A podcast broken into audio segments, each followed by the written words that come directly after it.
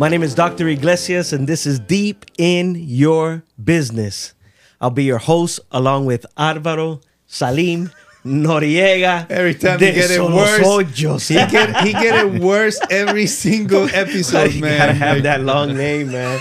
I just like Michael Robert Yes, Casanova, sir. man. Yes, Yeah. sir. Yes, sir. And today we're here with my boy, man, good friend, minister of the gospel, Jay White, man. What's up, brother? Doing awesome, awesome. So glad. Thank you guys for allowing me to sit with you all and share some truth and just Amen. just dive in and spread the word. So, what year did we meet again?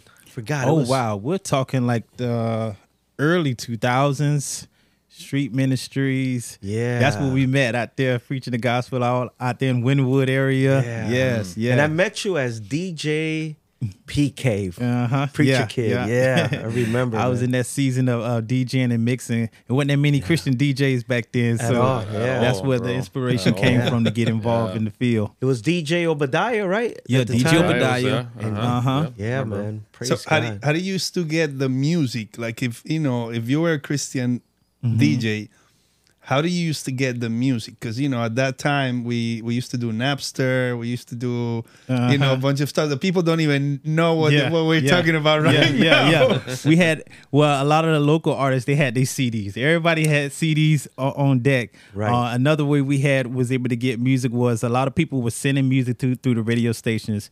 Um, back then, I had some mentors that I was working with with WMBM, uh, MJ Smith, uh, Missy Bailey from Hot 105. So I was able to get my hands on a lot of music at that time that's because of the awesome. connections that I had in the early 2000s, and That's still do it uh, to this day. One thing I learned from you, man, is your consistency, man. I've Amen. seen a lot of brothers and sisters really fall out that boat, man. Yeah, yeah, And yeah. I, I've seen you, man. I've seen you consistently serving the Lord. I've seen you just ministering the gospel, and you stayed in the music, man. Yes, and yes, uh, yeah. Again, I've seen a lot of people fall out. I mean, I go way back with uh, Galilee 316. Mm-hmm. Wow. Yeah. Uh, remember. prodigal son Mhm. and you know we used to do the jail ministry together and man a lot of them are yeah.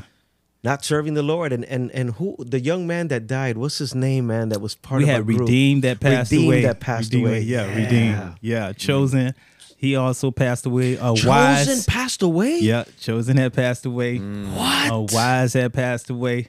Uh, and then we just recently had Professor Biz who passed away. Oh, there's a lot of Christian artists that were really in the faith uh, that definitely, uh, you know, Yeah. lost their lives and everything. But uh, the legacy that they left, Yes. they were taking a stand for the gospel. yes Uh, it's kind of sad that some of them haven't get didn't get the chance to see the uh, the uh, the longevity and the perfection that's had has Yes. happened. Because I started out when gospel rap when it was considered demonized. yeah Yeah. I oh was yeah getting kicked out the church in the literally in the late Yeah. '90s. I Oh, started. I put out my first single probably in '97 or '96. Oh, wow. My father had a Christian record label, so I was PK preacher kid. I literally was putting out records Oh, wow. as a kid. God. My mom taught me how to rap Um, because she was a gospel rapper. Your mom taught you how to rap. Yeah. That's a Wow. I didn't even want to even get into gospel rap. I literally was just I loved I was listening to R and B, Boyz II Men, Brian McKnight. Those were the Sure. people I Yeah. was listening. Mom was like, "No, there's a Christian event coming up, and you're gonna learn how to rap for Jesus." And I was like,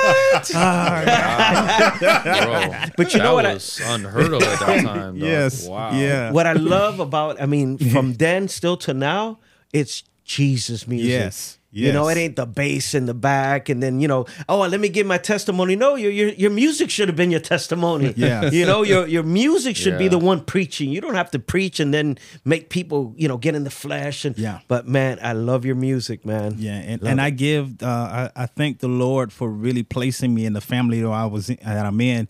Uh, my mom and dad they really uh, believe into they believed into building a relationship with Jesus Christ and allowing Him to give you the lyrics and give you the music. Mm. So I definitely give my props to my parents who really brought me up in God's word and make sure that the relationship is bigger than the rap. And how did how did your mom teach you? Like you know what did what did she teach you? I'm talking about the basics of from rhyming to What? literally writing the book of Psalms and Proverbs. Um, so that's literally God. I, I. She took me out of school, and I remember being in homeschool for a good three years. Oh, and that's, so literally Ah, that's three awesome, o'clock in the morning. Get up. I'm gonna we're gonna fast. We're gonna pray. all these different things, and it's like How old were you? How old were you back then? Oh man, we're talking about my eighth, ninth, and tenth grade year. Dude, yeah. I was a little Yes. kid, bro. Yes, she Praise had me really up two o'clock in the morning. It's like when you in homeschool, there is no set hours. Yep. So it was the word of God, uh, it was three or four hours, and then it was we're gonna go over your math and English and everything. But it really, really helped me. Honestly, it really did help me. Um, and I kind of encourage parents to make sure if you discover young people and your children with a gift, it's so important that you bring balance to that. Because if they don't, uh, the confusion will come. They'll think that their gift is for them and it's not for us. I like that. But it's for to be used by God in order to change lives. So, Amen. and I learned that at a young age. So as I met other artists who were coming into the rap. I'm I tried to pass on to them. My father, one thing I knew about. I thought it, at that age when you're young, you're thinking it's control when they won't let you go out and rap other places. Mm-hmm. Right. But I really believe had I left before my time and started rapping at other churches before I got that release from my parents, I really wouldn't be able to understand why people would kick me off the stage when I I'm like I'm rapping about Jesus. Why you won't accept it? They would. They, would I didn't mm. know it. The only place I used to rap was at my dad's church. So when I actually got older and I started going out, they were like, "Oh, this is of the devil," and I was like, "Wait a minute, let me show you in God's word." I mm. was able to back it up with God's word. So. Yeah. if had I not had that, and I think a lot of artists are doing that, they're trying to really put forth the gift, and it's like, no, you got to like really that. show the character and the lifestyle of Jesus. Hallelujah. You know, you can sit and debate with people all day, but Yeah. it's the evidence that's going to really cause them to understand why God has called you in this lane. Yeah. You know, I've, I've been called everything a Pharisee, a self righteous. You know, Yeah. I'm sure you in groups are like, man, they talking about Pastor Serge. but this is from the beginning because it's always been about the gospel, man. Yes, yeah. You know, and I noticed that about you. You hang out with the crowd, but Yeah. Mm-hmm. bro, your character never changed. I personally never seen you backslide. I personally never see you compromise. And man, that's just powerful, man, especially in the rap industry because Mm. 90% of these guys are just in the flesh, bro. Well, Yeah. but look look at the background. You know, he was doing it from a kid. You know, from being a kid, and then his parents are guiding him. His parents are feeding him. Yes. Not only in the talent, but you know, in the word, and yeah, it's it's a more complete type of thing what you were doing. You know, Yes. because if they discovered your talent and they're feeding it with a purpose, Mm-hmm. you didn't have to go out there to. Oh, what do I do with this? Let Right. me get money. Let me get uh, fame. Let me get this, which is what most people do. Right. You knew exactly what you wanted to do because you were guided towards it. That's But I want to cool, say man. this I wasn't guided toward it. I had no direction. Mm. I never rapped Yeah. a day in my life. And God says, You're going to do rap music. So, what I'm trying to say is, yeah, that's the, the parents helped, but it's the Holy Spirit who empowers. Oh, definitely. The Holy Spirit who, because the anointing is what draw. You're lifting up the name of Jesus, you're going to draw all men, you know? Mm-hmm. And I think that, man, you've just been sealed, man. You've been called, man. And I just love it how you're firm in the things of God, man, giving God the glory and the praise. I'm glad you said that because that seal brought me back to a time where you know as a, as an artist you go through the temptations of life and things like that. I was offered opportunities to record other secular artists and i remember experiencing that. And i remember actually going through a time where i actually started working with other secular artists to record them. And it was the time in my mm. career this had to be probably 2004 or 5 i had ended up recording a secular rapper a week later, that whole place got robbed. Jew. But what do you they- mean? Like the they, they, they got the, They the took all equipment the and stuff? equipment, Set it up, everything. set Dude. Wow. And I remember talking to the guy, and he called me the next day. He was like, "PK man, my mm. place got hit up." He said, "I don't understand." It's like as soon as he mm. was telling me this, I started thinking about Jonah, and I was like, "Oh my mm. god." I said, "Bruh, I need to let you know I'm a gospel. I work with supposed. I'm not supposed to be doing this." Wow. And it was a time I was going through a real financial situation. I was like, and he was like, "Hey, I'll pay you X amount of dollars. I just need somebody to record this." And I was like, "Okay, let me do it." But just that happened. Wow. And let me tell you, this has happened twice in my career. To where I work with someone else just to record them, and then something happened. And when that happened the second time, I I just was like, you know what, Lord, forgive me. Yes. Like, amen. forgive me. Yeah. There's, and I started sharing with other artists. Like, look, when you've been set apart and anointed by Come on, come on. you cannot. Come on. I said, my experience. I'm telling you, you don't have Yes, to go sir. down that road. I've mm. tried that road before, and I'm telling you. And when artists will call me now, and I let them know, look, if you need information about BMI and ASCAP, of course I can give you information. But if you need me to make a beat, you need mm. me to record, you Come need on. me to help you write songs. I That's you can what's I cannot touch what you're doing. Come on. Praise God. Yes. Because if I do, Yeah. there's something that's going to Come happen. on. Let me I tell said you, I can't like- explain it, but my past history proves that I Yeah. cannot touch it. Amen. You're a rare breed, my brother. Yes. Because you know, I, I I had a Christian rap studio for about three, four years, and I had two artists.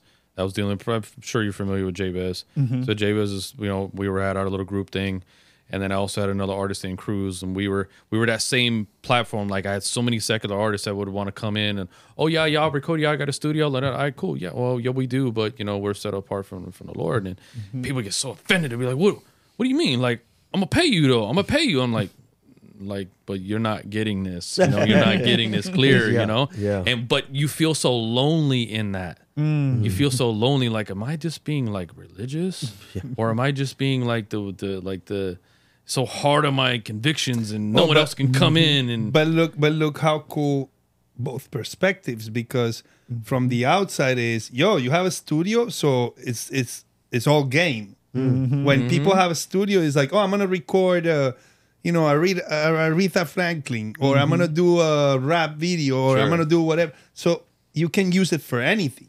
So if you're saying I have a studio, that's the vision from the outside.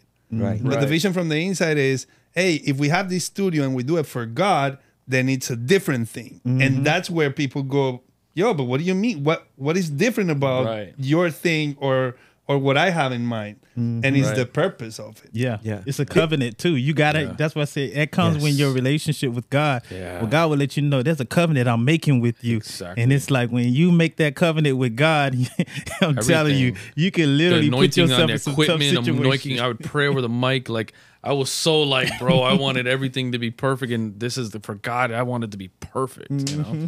Yeah, so we have um my producer for many years, man, just started doing secular rappers, man, mm-hmm. going to strip clubs, mm-hmm. going to clubs, and I'm like, I I mean, I, I went off on him. Oh, there's nothing wrong with that. With a straight face, and I said, brother, you got a seared conscience. Hmm. you know that that's why I'm called all these names, but no, no one calls me a man of God. you know, I'm, I'm standing for Jesus, man. I mean, mm-hmm. why is it that we like to debate hmm. things? that are as of, as the flesh. What about not debate things that are of the spirit, things that are mm-hmm. draw you closer to God? So yeah, my producer, man, doing these things, and then I had another friend of mine working in a club, and I go, brother, that's Babylon. You know, you're you're you're going back to Babylon where God set you free from captivity, and now you're going right back in to that vomit where God took you, and only a dog goes back to their vomit. Well, but it's it's you touched something really cool that happened to me probably like three, four weeks I ago. hope you didn't just change the subject. No, no, no, I'm, not at I'm all. going somewhere. Not with at this. all. I'm Not going at all. somewhere. Yeah. It's actually it's actually part of it. What he said. Um, you were talking about covenant, and when you don't take the covenant seriously, Right. That's when you when everything is game and everything is okay. So the the way the world sees it, they cannot see the covenant in it. But if you are serious with the covenant, you your conscience doesn't let you do it. Um, I've been going through a very hard financial situation. I was trying to find a job, and they offered me a job um, selling like these marijuana products, and they were offering like like really good sales commission and everything. And I just said, "Man, how can I sell that stuff and call myself a Christian? How can I mm-hmm. sell that stuff that I don't agree with?" and and just have a straight face and, and, and just be like, yeah, you know, it's a job, it's legal, you know, it's bro, it just it just it just didn't clear in my conscience. Mm-hmm. So I had to suck up a really bad situation, not make the money, but have my my relationship with God intact instead of selling out for a couple of, you know, uh, dollars here and there and then have to come to repentance Right. and pay the price of all of it, though. hmm That's right. That's good. Amen. So yeah, going back to that, I I, I see the compromise, and the compromise is money. You needed money, Yeah. I, and it's I, like I, I need the I needed the money. Hey, if you sell some weed, which is legal, Yeah. you're good. Yeah. And I'm like, okay, cool. I'm gonna solve my problem, but I'm gonna have an issue right here. And then mm-hmm. this is more valuable to me than the money itself. Now mm-hmm. let's look at the facts. Why is it that a Christian producer, a rapper, whatever, just a, a layman worker, you know, why is it that you would do something for the world and not for a Christian? Christians don't like to spend money. Yeah. You know, uh, I, I, I've- I've had a That was studio. That was a big problem. It's a huge. Yeah. Well, they'll throw three thousand dollars on the table, easy for a music video. A Christian, I mean, how much? Uh, what, three, four hundred dollars, and they're crying. Yeah. Hey, Yeah. can I pay you in twenty dollar you know payments a, a month? Don't it's don't crazy. don't go that far. Oh, Yeah. I have a I came out with a T-shirt. Oh, it's twenty five bucks. Oh, bro, that's so expensive. Yeah. but they can buy Louis Vuitton for you know hundred and fifty bucks T-shirt. Yeah. and it's the same crap. You Yeah. know, it's Yeah. just like Before just makes no Distro. Kid and all these different things, we literally mm. secular artists would spend two to four thousand dollars on beats. Yeah. Now, mind you, I was in that era. Mm. So it's Yep. like you're making beats for Christian rappers and nobody has money to, to buy, Yeah. buy mm-hmm. music. Yep. And you're literally just sitting there like, Yep. okay, I'm gonna just keep giving, keep helping and helping and helping. And then sometimes the tempt like you say, the temptations they come and it's Yep. like, yo, I got three bands. And Yeah. It's like yeah. Because now you and got you knew broke you records. made that beat in five minutes. Yeah. Yeah. Yeah. So that's the issue that literally the temptation that a lot of artists were really, and I'm seeing now how God is always God always has a remnant. God always has a solution, and I think my passion is to really encourage these artists to hey trust God. At the end of the day, the more you build value in yourself, for some reason it started attracting money. I mm. said that's what I had to learn in those tough situations is that I started working on myself. I started working on my my craft. I started working on character. I started going around. I literally started going out to other pastors and trying to figure out why you are demonizing Christian rap. What is your personal issue? And then I started getting feedback, mm. and I would take it back to the artist and say, "Hey, let's let's let's pull our pants up. Let's, stop grabbing our let's crotch work while we up here rapping. this. Yeah. Yes. Let's if they Wow. ask us to take our hat off, take your hat off. Let's get the gospel. Let let's Amen. not let the little things stop us from getting mm. up yes. here to minister the Wow, gospel. That's really Amen. You know, and a lot of things were literally some artists were writing gospel songs, but their lifestyle was just chaos. Yes. And it's like, bruh, if we Yeah. gonna build this, we gotta build it right. Come on. you know what I mean? Yeah. So it was it was a lot that made us had to stop and just say, hey, let's look ourselves in the mirror before we try to, you know, get upset about what the issues may be in life.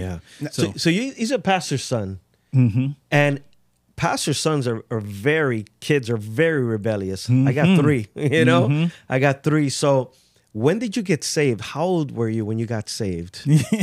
I'm gonna explain it like this. Okay. I got saved when I was 19, Mm.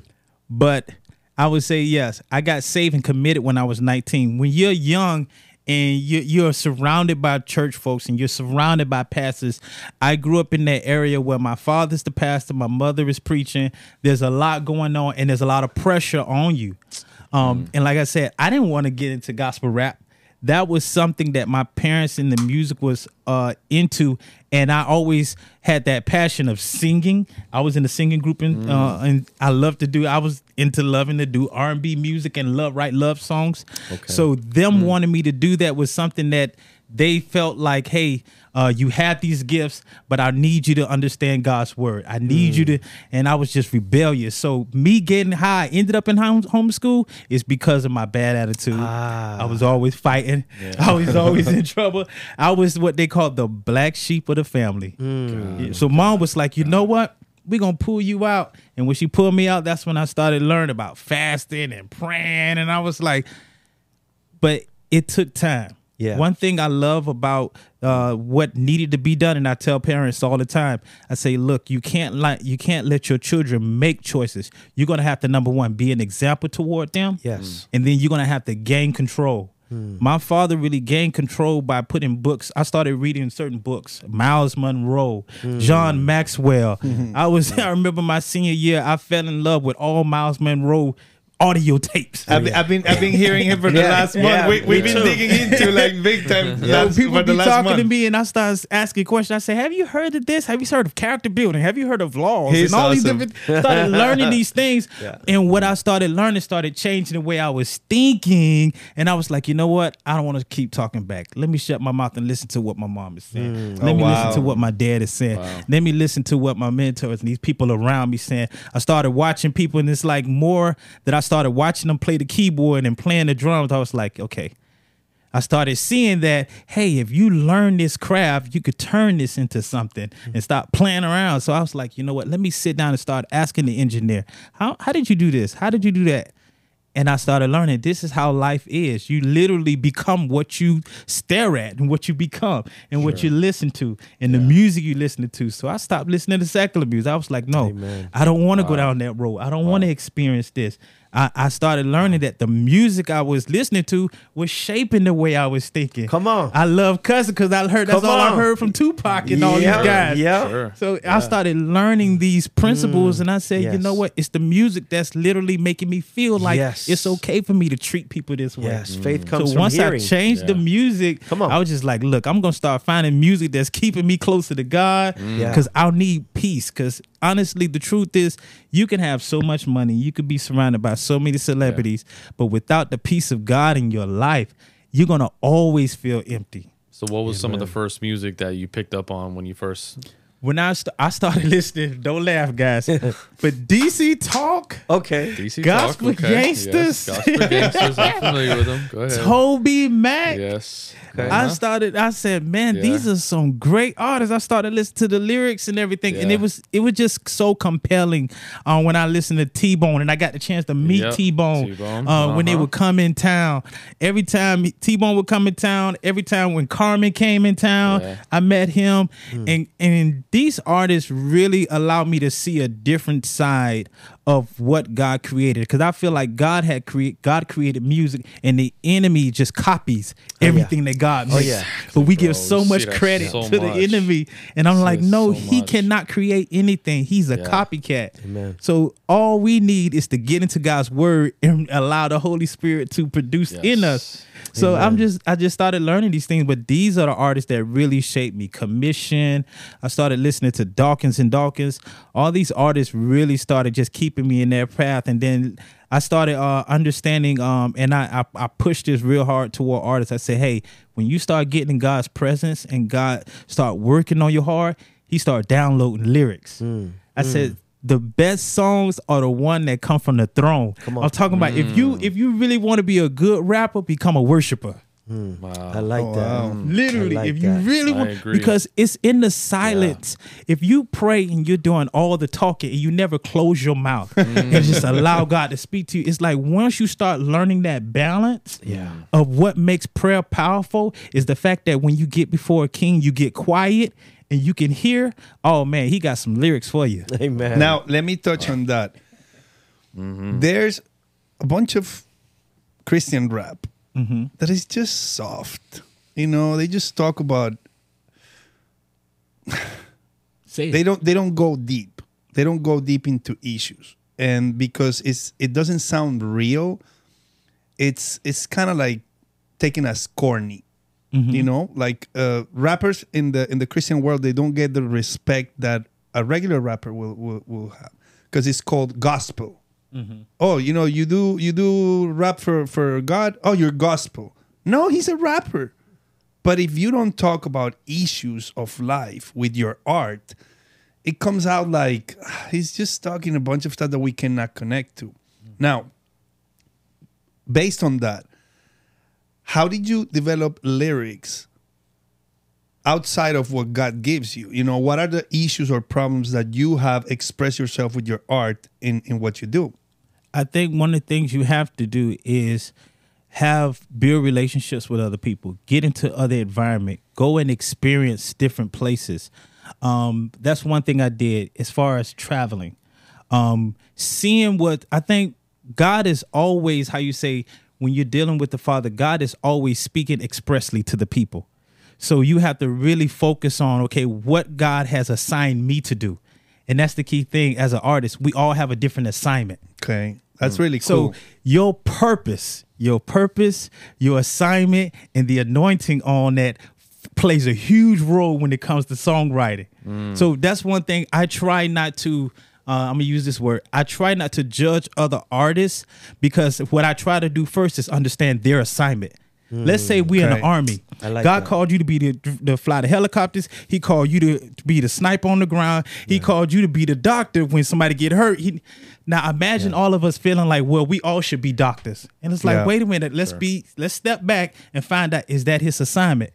Because whatever his assignment is, his anointing is connected to that. So hmm. that means his lyrics are gonna be powerful because he's walking in his his calling Well, that's that's something. and that's that, what I did. I learned from as a writer what's my calling. I'll say, hey, so if you listen to my YouTube, I mean my YouTube, my Spotify, I got a lot of praise song. I'm like, I'm working in my calling. Why is it so easy to make songs? Because I stay on my assignment. Mm. I may not write like you. You may slow it down. You may focus on that, and that's cool. I don't want to knock mm. that, but all I want to do is make sure: Are you walking in your calling? Mm. Is that what you've been like called to write about? yeah, like it, it, it, it, it's it's That's super really cool, cool. because, for Oh, yeah. example, when when Bo was here, mm-hmm. what we were saying was, oh, you know, I connect because he's raw and this and that, and I'm like that, and I connect to that. You know what I'm mm-hmm. saying? Uh, Yeah. He has a bunch of songs too that are like that, and I'm mm-hmm. like, oh, you know, that's the stuff that I like. there's an audience that's made for that. Yes. And what makes it so mm-hmm. powerful is that if you stay in that, that attracts money, that attracts opportunities. And that's the beauty about how God has said is that when you're walking in his will, that's what I learned as a gospel rapper. I didn't have to chase money no more. Come on. As long as I stayed on my assignment That's and it. write and Got it. spoke what he is literally people would buy the clothes, they'll buy it. It's just everything just Yeah. started coming Yeah. because I stayed in his will. Amen. Got it. But for example, we were talking about, hey, I like this about this artist, but I have a bunch of different feelings and I have a bunch of different um, stages in my life. So I don't stick to just certain kind of music. You know, like if I want to work out, I don't want to put praise and worship music to work out. Mm-hmm. You know what I'm saying? Like I, I mm-hmm. want I want a beat with lyrics that actually motivate me to work out. Mm-hmm. I remember one time I told you like I come from a rock background and I don't find like rock like Christian rock that really like like moves me. You know, it's usually like I'll show you some. yeah, you told me. You told me. Yeah, yeah. I found so, some. so for example, I remember. I remember one time I was in this church. I was in Trinity Church, and there was a band called The Lush, Got it. and I had no idea who they were. And I get there, and I'm like, "Hey, where's the where's the worship team?" Oh, you know, this band. When they started playing, they were like professional, like like mm. musicians. And I, I used to play drums, so the, the the drummer was insane, and I I just went straight, and I'm like looking at the drummer, and they're playing amazing. They finish, and I go, what what CDs do they have? You know, mm. what what what music do you have from them? Oh, we have three. Gi- all of them. Give them it right now. I played the CD in the car, and it sounded exactly how they played it live, and I was so impressed with it. Mm. Wow. But there's only one band. And I'm like, hey, why don't we have options though? Why don't we have artists that actually express whether it's worship or or praise or hey, workout music or whatever, you know, because you have a lot of options in the world mm-hmm. for whatever you want to do with music. We mm-hmm. don't have the same options with with Christianity though. Mm-hmm. That's mm. true. That's mm. true. Yeah. Well, that lets you know there is a lane that could be made. Sure. Yeah. Yeah. There's a niche. It can Um, be, yeah, it's a niche that so need to be so this program is called Deep in Your Business, and we try not to be too superficial. We like the listeners or the viewers to see the struggles. You know, um, you mentioned growing up in the church, and it was your your dad's church, and you did rap music, and it was accepted. But when you uh, went to other churches, there was uh, church politics was that discouraging to you? We want to take us to a time where you were like possibly discouraged, wanting to walk away. Did it affect your relationship with God? It just kind of take us through some deep, dark moments, man. Um, I remember rapping about a song called uh, "God Hates Sin." That was the name of the title. It was called "God Hates Sin," and I remember rapping it at the church. Uh, and I remember the music cut off, and I'm thinking the CD skipped or something like that. and when I turned around, the pastor was behind me. Was he got up on the mic and he was like, "We're not gonna do that here. We're not gonna do that here." Um, and in my mind, I was like, "But the song is called God Hates Sin." I'm telling and encouraging people not to sin anymore. And he was he felt like I was bashing Christians. And I said, I think, and I remember having the conversation with him at the service. I said, I feel like the only people who will be offended is people who's living in sin. Come on. Yeah. Yeah. Yeah. He said, "No, we're not gonna do that here, PK. You can't rap that song here." Uh, but at that time, I remember leaving and crying because I remember that day I literally caught the bus to get there, and I was like, "They didn't pay me," and it's like mm, it made me think about how how many times you're trying to do something for God, and then boom, the place you feel like is home shuts the door in your yeah. face. Mm, yeah, man. And So how it- did that make you feel? You went home. Did it affect your faith? it affected my faith in the sense of uh, uh, I, I started bad mouthing churches in the sense of you start you start feeling like it's better that I did it this way. I should have went and rap for the world. You know, my mind and my heart was there, but I didn't take any actions as far as going into rapping in secular clubs or any of that nature. I'm just saying that my heart Yeah. was I was on the rampage to really just to be like, if I'm going into a church, I'm going to rebuke. It wasn't to ah. where my heart is in a position to where you know mm, what I'm gonna just let God take over. But it was like my agenda was first. Let me go in here first and correct. You had to fight them before fight they them. actually yeah, accepted you. yeah, yeah, yeah. I flipped the agenda and, and, and I started literally moving like that. And and people would kind of catch me and they'd be like, Man, PK, you ain't smiling no more. And it's like, no, I ain't got nothing to smile about Yeah. because the church is this and the church is that. It was like that church hurt movement Yeah. going on in my life at that time. yes, yes. Um, but it was real. But and and I, I'm glad that God allowed me to go through it because now when I run into other artists and other people who are church hurt, I know that I know that spirit. Yes. I know that mm-hmm. energy. I know that face, and I know when the artist is crying and be like, "Yo, PK, I'm mm. finna quit gospel rap," and it's like, okay, And how, how did you how did you get out of it? In order, you you know, what was the process of you getting out of it? So now you can help others that go through it. the truth is, you have to literally stop and separate yourself from this situation. I like that. I literally stopped mm. rapping, mm. and I sat down. Come on. and got under a covering and I just said, I need the word. Like I need to get built back up. I need to increase my time of prayer. I need to change my circle. Because the people that were in my ear was literally kind of encouraging me more to go back into going to helping other secular artists. And you shouldn't have to deal with this. You good. You don't need to be here in Miami. You're you need to go- talented. You're go to- talented. Your to talent New can York. take you Go to. Atlanta. All type of stuff was just like, you know what? I got to change my environment. So Mm. it literally, I literally had to transform my mind to my environment. 2008, man. It was my album release party, and just uh, the church was vibing. Everybody was enjoying. I literally dropped the mic and walked away, and I said, "I'm done."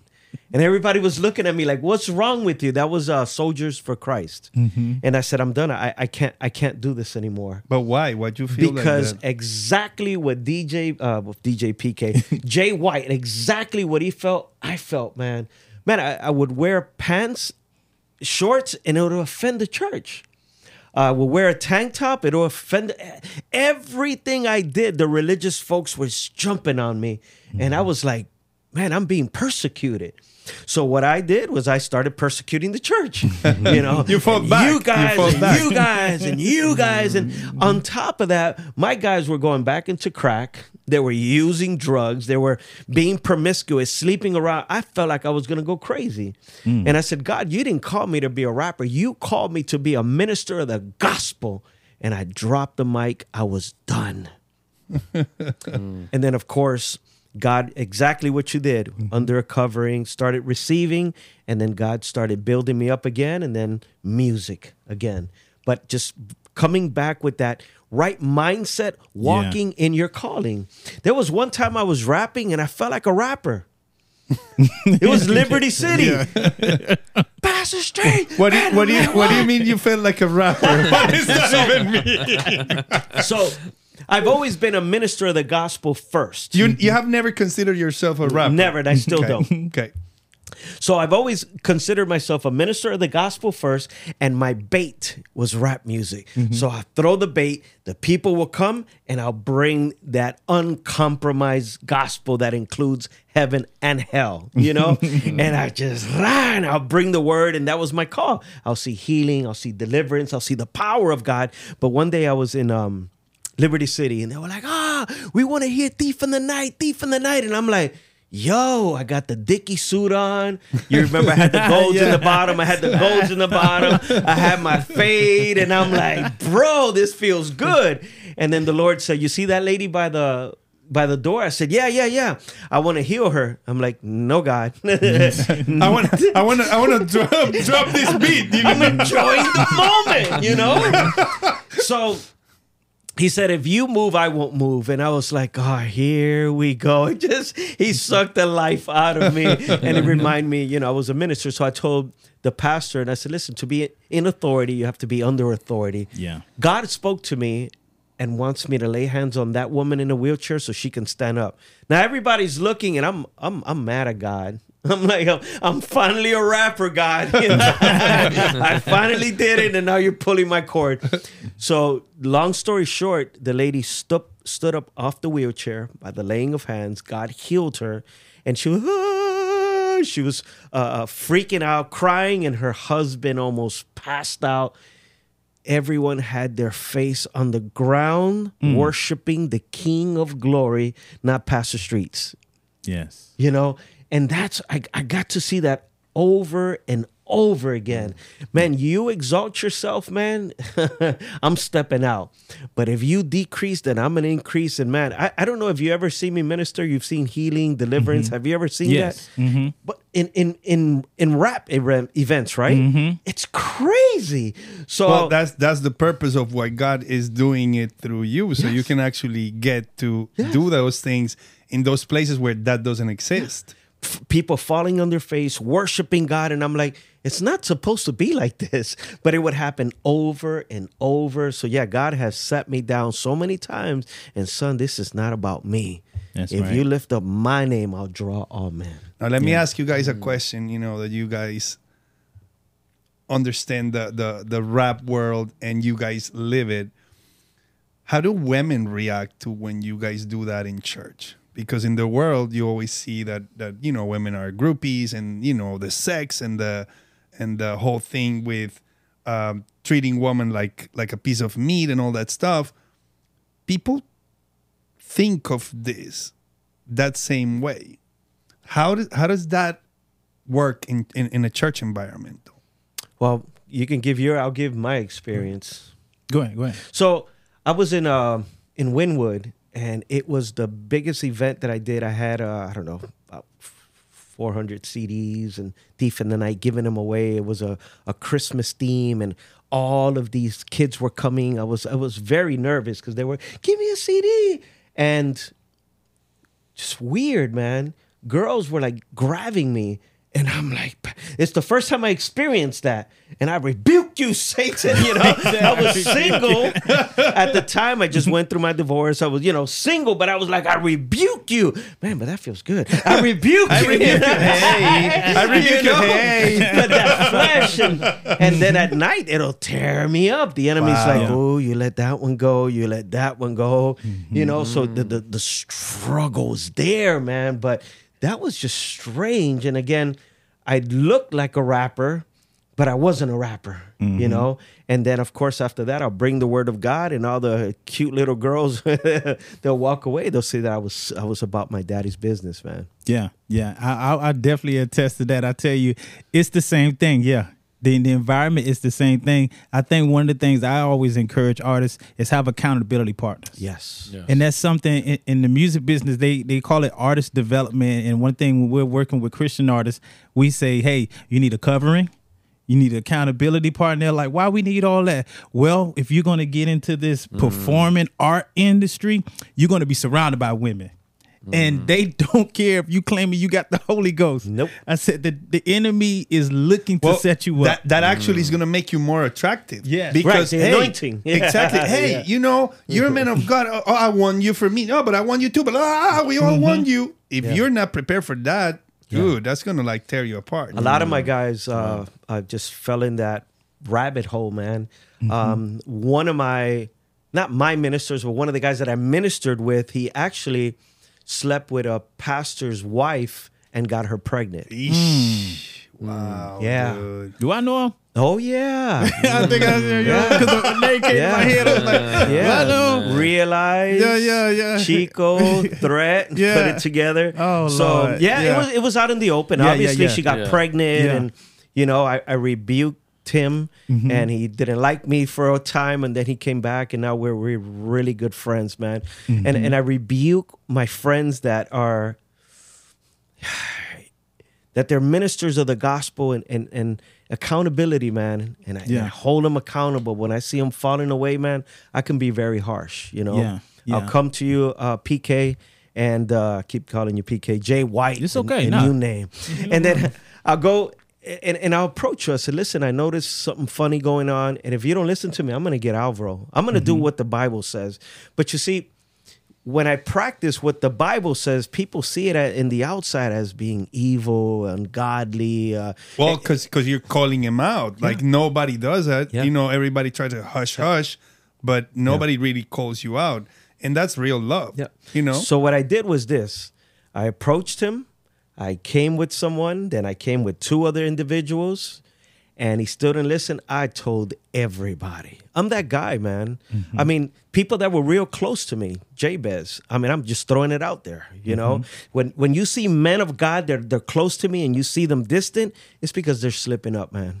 You know, I'm not afraid to say it. Is there room for repentance? Yeah, but with repentance come reconciliation. And if there's no reconciliation, that means the heart ain't right. If you mm-hmm. can't forgive men and their trespasses, neither can your heavenly Father forgive you. So there's a lot of ministers out there, man, that are holding unforgiveness.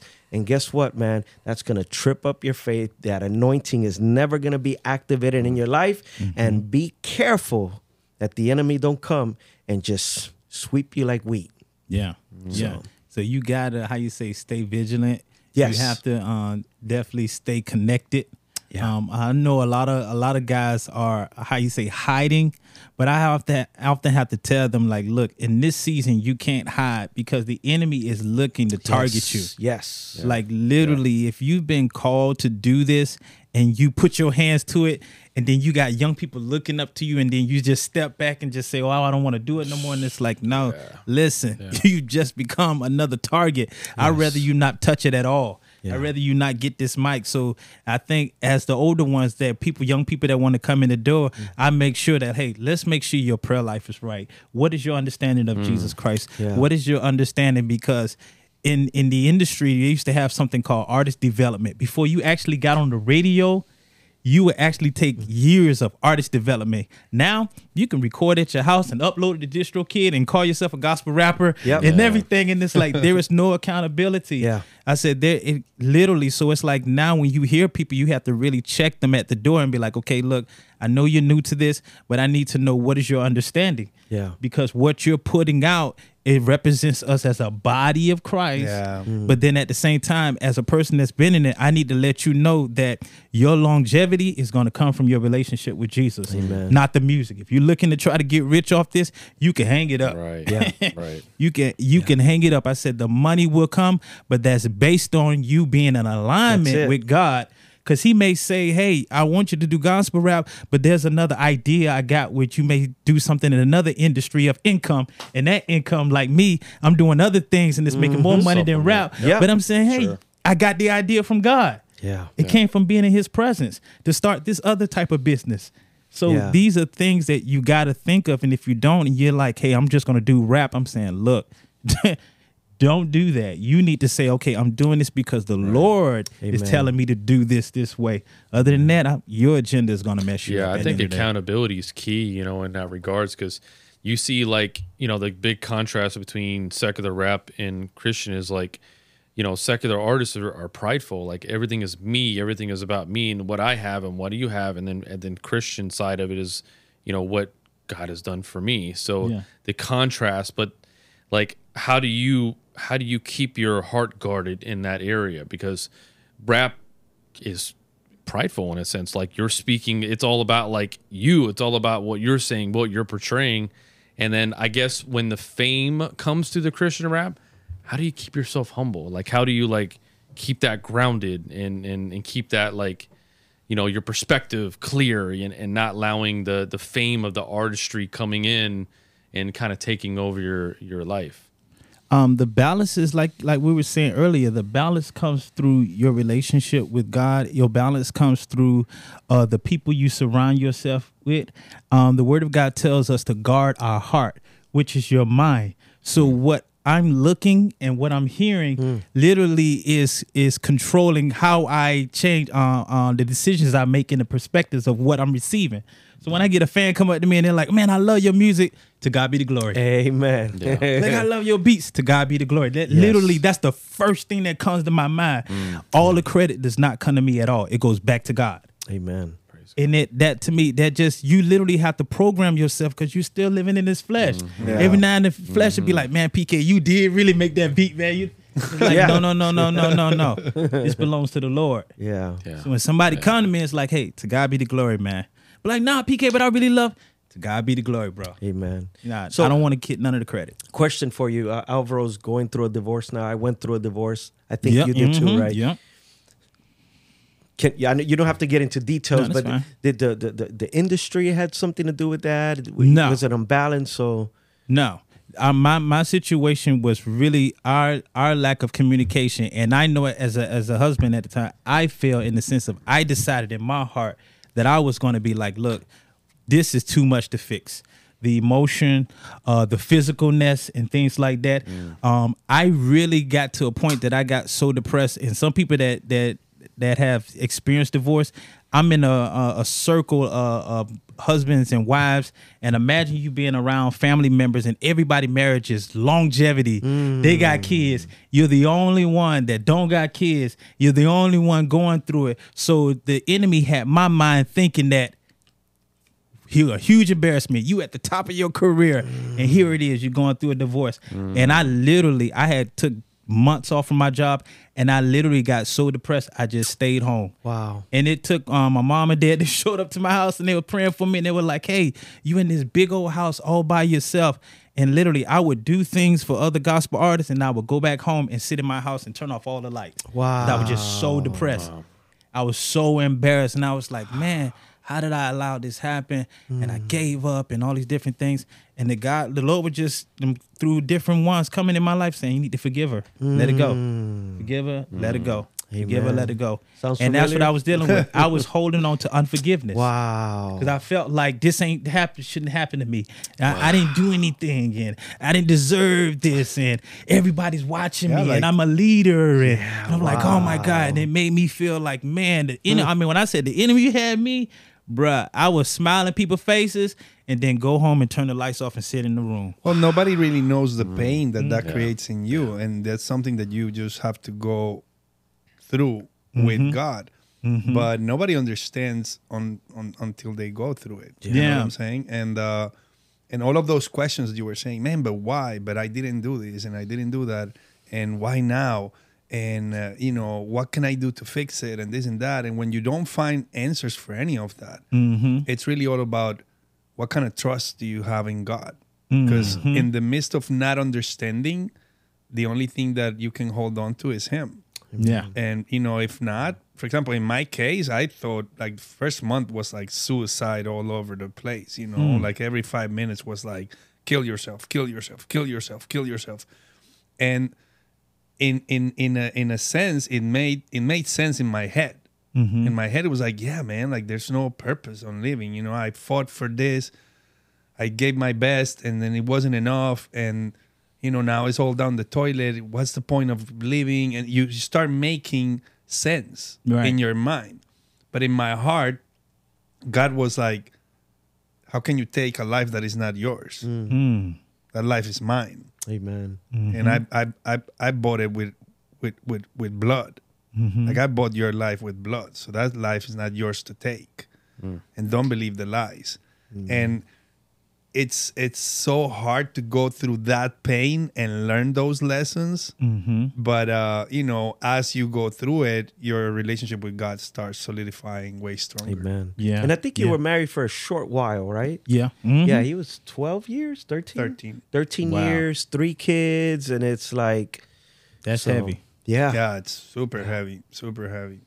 Mm. But you did remarry. Yeah. Proverbs the, the Bible tells us to lean, how you say, to lean not to our own understanding. Understanding. And it, it's like when people are in that world of, de- of depression, it's it's it's a it's a place sometimes to the flesh. It feels good to feel like why me, Mm. and you're like feeling like oh why me why me, but God is always saying why not you. Yeah. God's word I is like saying, that. look, That's the biggest if, lesson. If He allowed me to go through it, let me stop and f- find out there's something in me that the word He Love it. knew this was going to happen. So I think I've rediscovered certain things Mm. through my process. I started going back and reading stories of Joseph. I started going back and reading stories and just started pulling out principles Yeah. to try to figure this out because I started realizing that.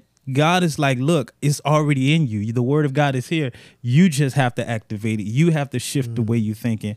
And it, it uh-huh. took a process. And I and I would tell any artist that goes through any divorce, if you're gonna go through divorce, just first notice you're not the only one. Yes.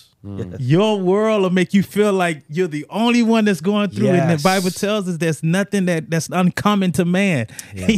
God Yeah. knows every struggle, whether it's drugs, sex, Yeah. whatever it may be. It's There's not uncommon. Yeah, that he doesn't can't help you. There's nothing new under the sun. Like Nothing. it's just this happening. But the over and enemy over will make you feel like you the only Ice- to, one. to isolate you, to sit in a room, to turn off the mm-hmm. lights, and the pity party starts. You know, this is not mm-hmm. biblical, but the mm-hmm. idle mind, the idle mind is the campground of the enemy. Yeah. and he just wants to really, man, should, she never loved you. All those, you know, and for me it was hard mm. because I didn't know if my three kids were mine. You know, and hmm. one of them I did an, a DNA test, and you know, I, I wonder if I had AIDS, and you know, I had mm-hmm. to sit there and do a, a, a blood. work. I mean, all the enemy was just he had field day. Yeah. But yeah, every Thursday I was preaching the word of God. Hey, brother, and ministering to people. And this is what people don't talk about, man. Yeah. Depression, you know, suicidal thoughts, giving up, you know. Mm. And I believe that every man of God struggles. So whoever is Oh, yeah. listening, whoever is watching this, you got three men. And and when you talk about it, people judge you are oh how can you be a man of God if you go through that? Right. And it doesn't make you any less man of God That's Right. right. because you're not a man of God based on how good you behave. Right. Right. You're a man of God because he decided to make you his son. Didn't they Right. call Jesus uh, a drunkard and Mm-hmm. and and what was the other one? Uh, John, I think it was. Uh, John the Baptist, they called him. Yeah. yeah. Names because how he dressed and how he was. You and- know, so it's But if you study that Bible, those guys were jacked up. All the disciples, the disciples now were jacked. I ain't talking about Yeah. Jesus, but the disciples were jacked up. Yeah. and I say to Yeah. myself, you know what? There was a reason why Jesus didn't grab 12 priests. Mm. He just grabbed 12 men and he turned them. that means whatever situation I'm in, God can turn it around. And I just started thinking about how God had just started changing everybody's life in the Word of God. And I'm like, you know what? I'm going to allow God's Word to do it. So any situation I get in, I remember having a lot of money in my career and then coming from up here to down here. And it's like, oh my goodness.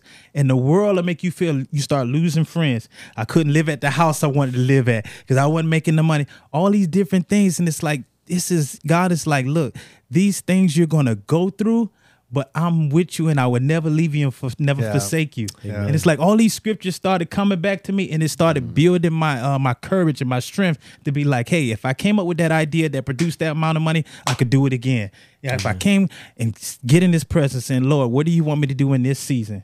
Because that's what's really going to bring balance. Because if you're planning on living a long time, you're gonna go through a lot of ups and downs. And Yeah, sometimes yeah. sometimes we pray for those things. Mm-hmm. But when you know those when those things show up, we don't know that's the answer to our prayer. Yeah. Mm-hmm. because God is thinking about doing a process with us, but we didn't think it that way. Mm-hmm. Oh, I asked for this, and I thought you were going to give it to me this way, and then it shows up uh, 180. You know, Mm-hmm. a total, total different, totally opposite. But you know, sometimes we ask for that. You know, Yeah. sometimes we say, "God, make me a warrior." How do you think the training for a warrior is? You think it's going to be easy? Mm-hmm. Yeah. Hey, God, I need some muscle. Okay, when you go to the gym, is it easy? is it is it mm-hmm. comfortable? Is it cool? And then those are the hard lessons because we don't know, we don't think like like God, and we don't know sometimes that that's the answer to our prayers. Though. Mm-hmm. For I bet- every problem in crisis, there's a business idea out of it. Amen. I love problems with an artist say, I got a problem. I'll be like, well, I'm finna get money. Because it's a solution. And I think they when you think uh. about Jesus being sent to the earth, there was a problem in the earth. Jesus, God is like, I'm sending my son. I like this guy. I'm gonna, I'm gonna hang out with him. a lot more. So you know what I'm looking at in this room? There's four of us, and I personally know off, you know, three mm. of you, and uh, we've all been givers, bro. I've seen Mike pour thousands and thousands just to bless others, and he doesn't care. He just wants it's for the kingdom. I've seen you pour in like man, it's just crazy. And Alvaro, I, I got to see you just pour in, just, you know, financially, physically, emotionally, your time. And I believe this is why we're blessed, man. Amen. Sometimes I know we complain, and, you know, right now, your situation, it, it- it's okay to No, it's, complain. it's, it's, but I'm saying it's human. we're blessed, man. Yeah. You really sit back and just sit quietly and you look at it, we're blessed, man. Yeah. Mm-hmm. God has blessed us financially, physically, emotionally, and just in every way, man. But most importantly, He's given us a sound mind, bro. And Amen. a lot of people, you can't pay for that. Can't pay for that. Yeah. You know, pay for you can't. It ain't fourteen ninety nine. You won't get a sound mind. the only one that can give you a sound mind, he's the King of Glory. His name is Jesus, man. Hallelujah. Yeah, man. I want to talk a little bit about church politics. I want to talk about, man, just the stuff you had to deal with. And the reason why you got a lot of young people that are listening and just, they just started doing their music, you know?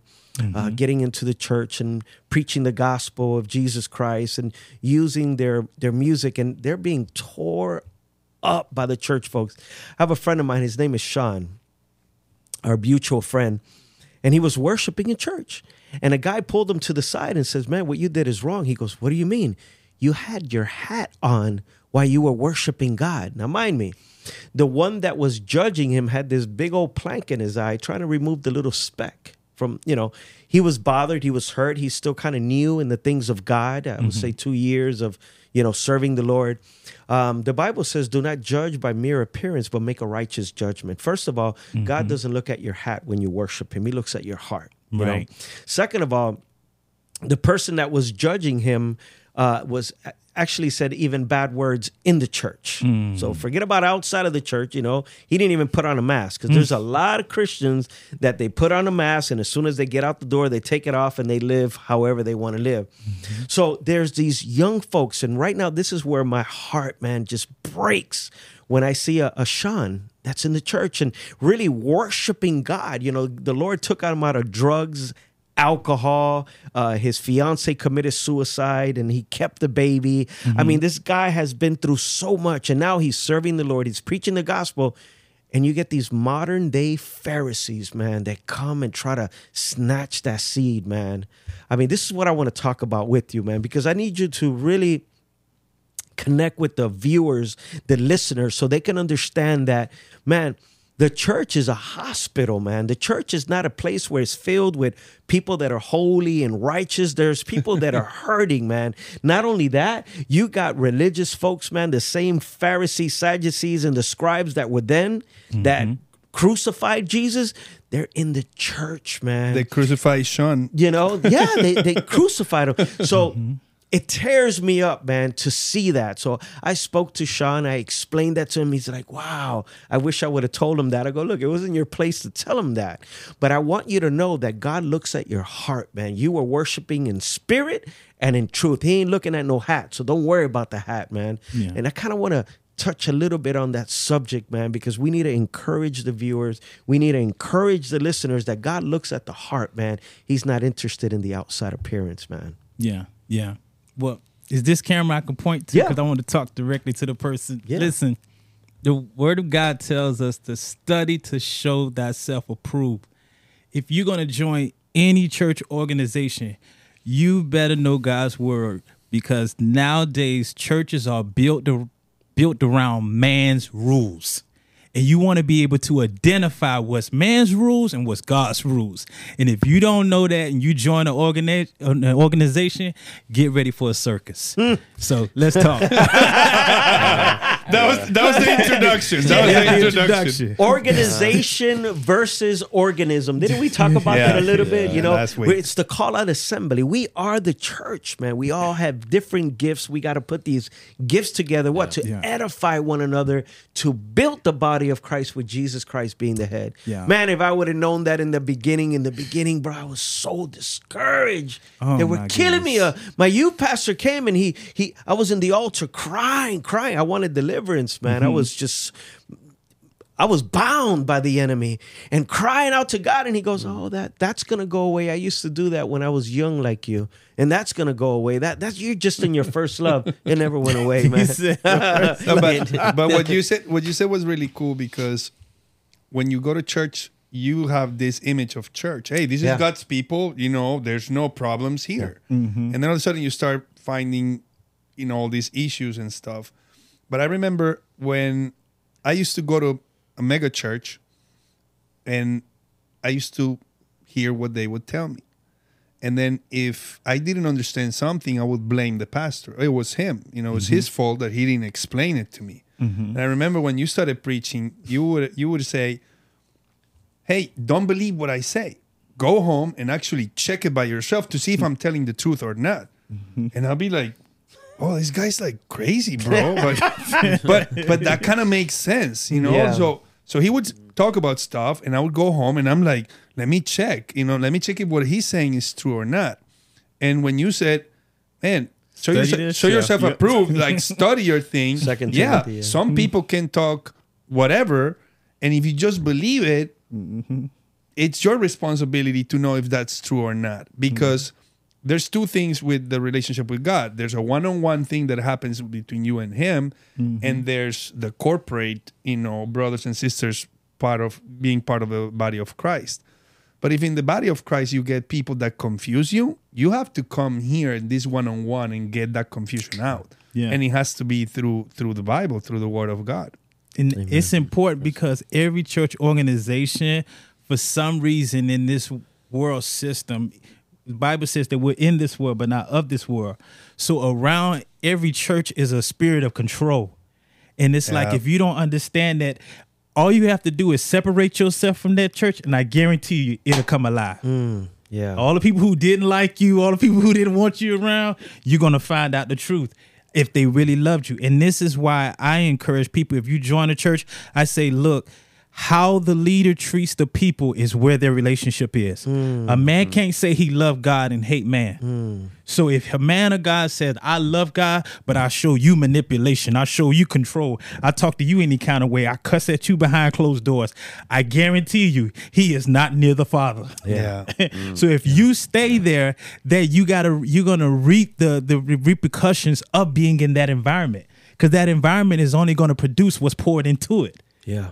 So it's a choice if you're standing and whatever you experience, it's like if you're going into God's presence, God is gonna let you know, hey, it's time to either cut off or He's going to equip you with what you need to do. And it may come with a sharp rebuke, or it may cause you to be like, you know what, I'm not gonna sow my money here, or I may hear what I need to hear, and then certain things I let them know I, I don't receive that because I went back, I read God's word, it doesn't say what you're saying, so I don't have to do that. Amen. Mm. Have They're you gonna call you rebellious, Yeah. but the truth is, you know, I'm I'm doing what's right. Amen.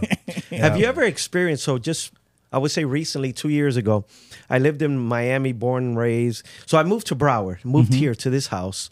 And uh, it was a pastor, man. We I was going to the church. We had this good relationship, texting back and forth. And I go, look, I'm moving to Broward. I'm going to start going to this other church, same, you know, same name, whatever. And uh, yeah, no more text messages, no more picking up my phone calls. Like, it, are we friends? Or you're That- my pastor yeah. because of the name of the church and the organization or are you my brother in christ to the end like really like like How is it going to be in Yeah, heaven? And we're- I'm not submitted under you. You're not going to talk to me anymore. We're friends if you come to my church, but if you leave, then we don't have any relationship. That's just weird, dude. It's it's not only that, it's the people also. If you're not under that covering, it's like you lose your salvation. Have you ever experienced something like that? Yeah, just before I met the church I was at, uh, I was at a ministry um, at the time called Beyond the Four Walls. Um, I had already communicated with them that I was going to be transitioning. There were some things that were happening, and I made the pastor aware that hey, God is telling me to separate myself. Um, I didn't know years and later that it would all come out between everything that was happening in the church, but I left at a perfect time because I heard God speak to me. But right after that, I was blocked on Facebook, blocked on Instagram, and I was just like, "Why? What in the world is going going on?" It's, it's like being in a club. It's like being in a club. Oh, you're not part of the club, so your membership is canceled. And, and I so literally weird. got the approval. I got the the announcer of the church, and he had me to speak to everybody, and everybody celebrated everything. Right after they were mm. just What hypocrites, bro. There's just no other word to use. Yeah. This is where my heart breaks, man, because I'm about the souls, man. It's for you. They know me. It's never been about the name of the church. It's always been about the name that's above every name. I don't believe that the church is it's this one building. I believe the church is universal, the body Yeah. of Christ. And I can go to China today and see a brother in Christ and love him like my brother. Any part of the continent, any continent of the world, I can go and know that's my brother and I'm going to treat him like my brother. You don't have to be under my organization. You don't have to be under my authority. Bro, you I forget titles, man. Are you my brother in mm-hmm. Christ or my sister in Christ? And I'm not seeing that. And I see that it's not too much the issue's not too much with the church people, mm-hmm. it's the leaders, man. Yeah. Mm-hmm. Because the sheep follow their pastor, Yeah. their leader. Hmm. So if they do it, the rest of the organizations do it, you know. But man, I've experienced that and it's just been heartbreaking because I'm saved, redeemed, twen- 27 years following the Lord Jesus Christ. Man, my rock is Jesus. But what about mm-hmm. these young kids, bro? That have mm-hmm. no foundation. The only word that they have is the pastor, whatever they say. They're not reading. They're not, you know, Second Right. Timothy 2:15. They're not Well, they're not all doing that, that. All that They're church fall off. All that church heard that he was Yeah. talking about mm-hmm. comes from that, Yeah. and then to see the, the the hypocrisy, you know, of like, hey, we're we're a brotherhood, you know, we love each other, blah blah blah. But if you do something that I'm that I'm not in agreement with, then I'll cut you off. And Yeah. it's universal. Dude, like that's so strange. Almost man. Not- every not e- church practice that. not even in the world, not even the world No, no. goes like that. No. no. Because, for example, I heard the testimony of somebody that was in a gang, and then in a gang is a brotherhood. You know, they they support each other. They have to do crazy stuff to prove each other's trust, and loyalty. Mhm. loyalty. Yeah. So he came to know Christ. He's in a church, and he's expecting the same here. And he found out all that, all that, all that um, fakeness. Yeah. The guy was so disappointed, man, that he wanted to go back to his old gang because he said, "You guys have no honor." Wow. Mike, So- have you ever experienced anything like that? I mean, Yeah, I mean, I, I I'm like I'm at a phase of my Christian walk where I, I you know I'm, I guess I'm over buildings per se, and I'm actually more motivated in home church at this point. You know, because I think it, it's such a tighter community that you can really grow with people that are serious. And and I'm all for like the churches, the building per se, bringing the people in because it took for me to go to a, a big mega church, Calvary Chapel, for me to be comfortable to step into a building or step in type of in that church environment. But you know, I always always a firm believer is like, okay, we've okay, we use that as the way to draw them in, but man, let's make it smaller. Let's make it tighter. Let's make tighter groups. You know, and in mm-hmm. home church. I mean, what were they doing in in you know in the Book of Acts? We're all first like, century, yeah. first century. They were all in each other's homes. They were all breaking bread one another. and it's called equipping, equipping people to be able to do that. Right, right, right. So I'm like, I, I guess you know, I'm, I'm in a phase of my Christian walk where I'm like, man, I just, I really believe we need to be like tight knit. and tight knit and, and We never it in lost communication. community, No. man. I mean, years, 2000, I don't know, the year six, seven, whatever. Uh, We never lost community, and we never been to the same church. you know, Yeah. that's what brotherhood is all about. Yeah. That's unity, Right. baby. Yeah. You know, that's unity, and the only one that can bring that unity is the blood of Jesus, man. Yeah. That's it, man. Yeah. I think a lot of times when it comes to this church politics, um, we got to really bring a balance because, um, you know, church is business. There's a business aspect to. Yeah. To, to the organization, there's a business aspect to it. But if you don't balance it, anything that's not balanced right to me will always uh, lead to chaos. The enemy gets involved, especially with money uh, and people start counting. Certain people literally churches are counting their, their seats and saying we gotta we gotta get at least 300 people in here in order to maintain this that and that. The And expenses. the focus can be so turned off to where the the main thing that out that, that pushes my heart is the fact that people are growing and there's no discipleship. People are getting saved and there's no discipleship. We're bringing in musicians who ain't saved Yep. just to play for us. Yep. And it's like you Big can't problem. beg a, a, a, a secular musician to give you a worship atmosphere. Yep. It just Dude. won't work. But this is the generation we're dealing with mm-hmm. right now. Yeah. yeah. And if the leadership don't go back to bringing balance, then it's like, okay, what are we doing? So when it's like you get the results you get, it's like God is like, okay, we can't complain. We created this. This is man's doing, not my doing. And at some Yes. point, we all just got to be like, yeah, let's fall on our face and say, it. God, we're gonna put your agenda back on here because right now we've created something. Yeah. It's turned into a monster. We got people uh, uh, getting becoming pastors and apostles online within three months and got their license. Yeah. and, and so Yeah. It there's no accountability. And and I and I was telling a friend of mine in a radio interview I said look I love Lecrae. I love all the gospel artists and everything. I said but at some point I said we all got to make sure that each city and state has someone that represents accountability. Mm. We can't just put approval and stamp on somebody because they shouting Jesus on the record. Yeah. We can't because if we do that, the next generation, all the enemy needs is just a crack in the. And he's just gonna open it up wider. That's it. Now you're gonna mm-hmm. find more go- gospel rappers who want to curse. Now you want to go. Now you're gonna find us wanting to go more deeper. First we wanted the nice nightlight club, but now we're gonna let the secular perform with us. All type of stuff just start uh-huh. opening, but that's all the enemy need is a crack. That's it. So somebody got to set a standard. Somebody got to set a bar. Come on. It doesn't matter who it is. Set the standard. Yeah.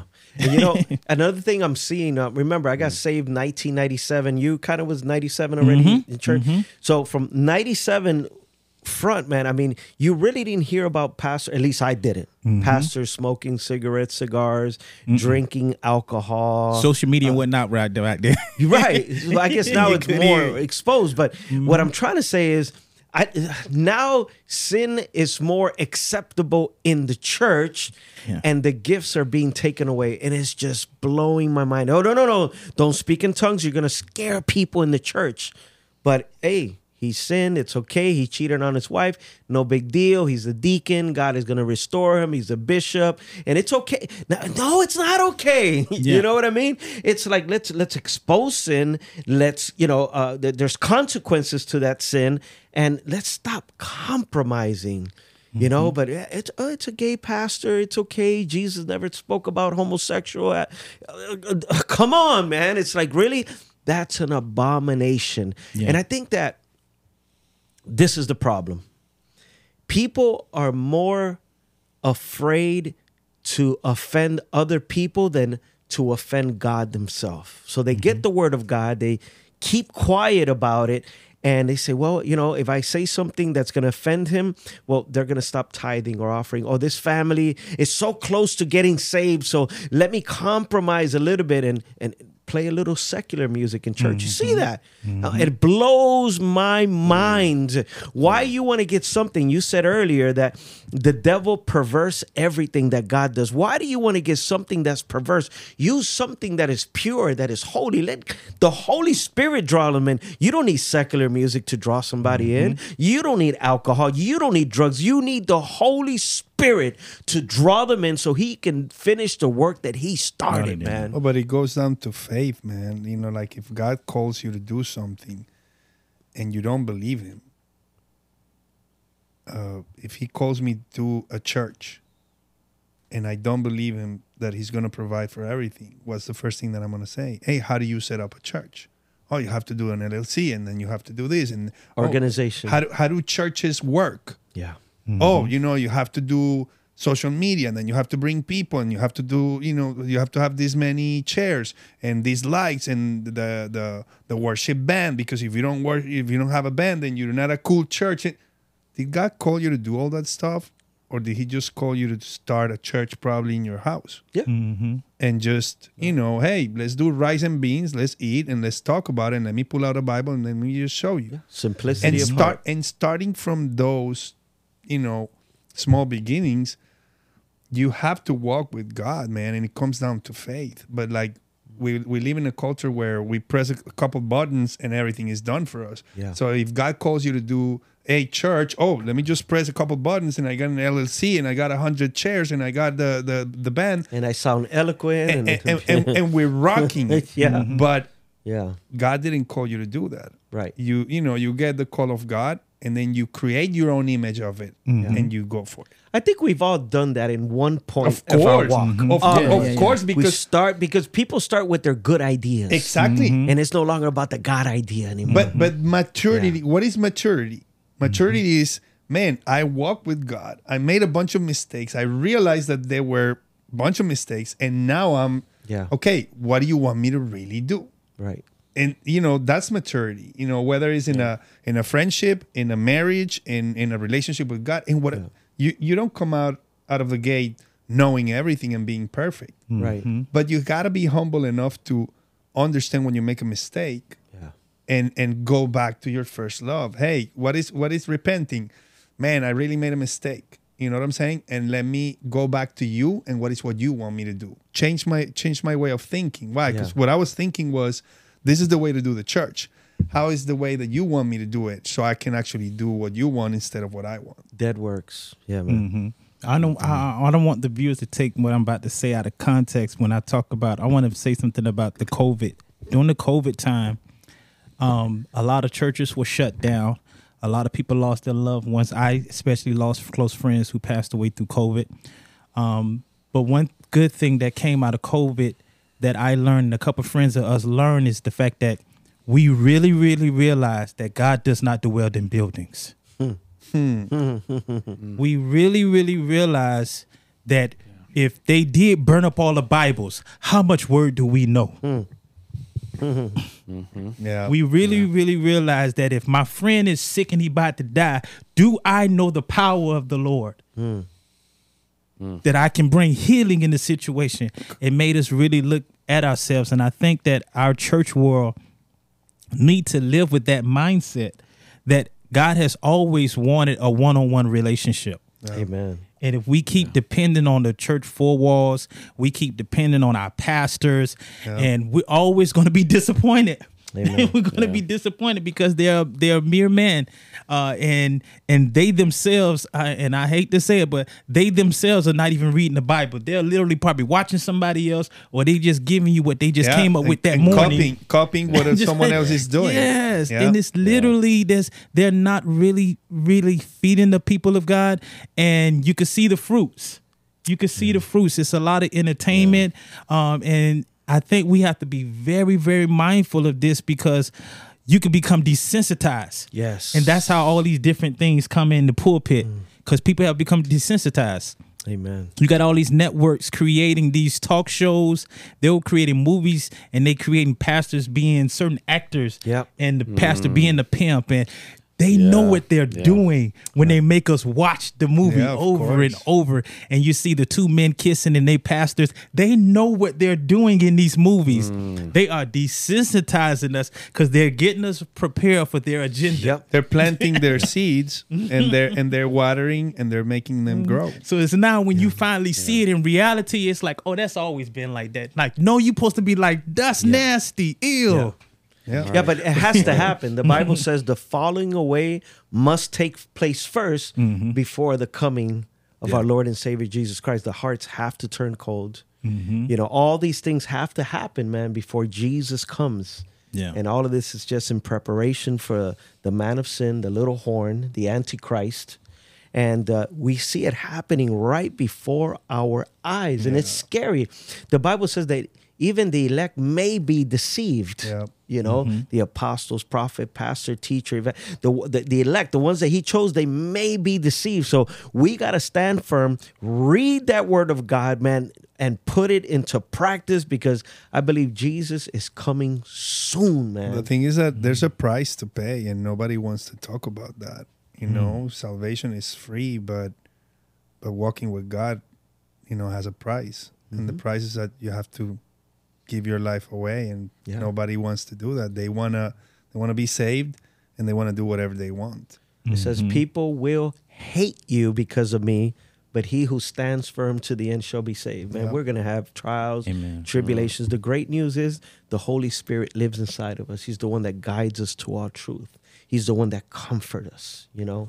So that's the encouraging part. A lot of times Christians think that they have to do it on their own. If you would have done it on your own, you would have fell to the wayside a long time ago, man. Because Yeah. when you started 97, that was a tough year, man. Yeah. I mean, you had an earring, you weren't saved, and and and I had I had golds. I had golds mm-hmm. in the bottom. I had my my fade. I had my Dickie suit on, and I mm-hmm. was rapping. you Now let me was- let me ask you: when you got tattoos and, and and all of that, how did you how did you get judged by that though? Uh, well, I haven't even experienced being judged by it. Um, I think a lot of people probably do go through their experiences of being judged, but I personally, I haven't gotten it. Um, um, if I did, if I was judged by it, I feel that everybody's entitled to what they believe and what they feel. I don't think I can control what people think and what they believe or what they feel. I think it's just important that I don't let their thoughts or their opinions Shape or you. their understanding.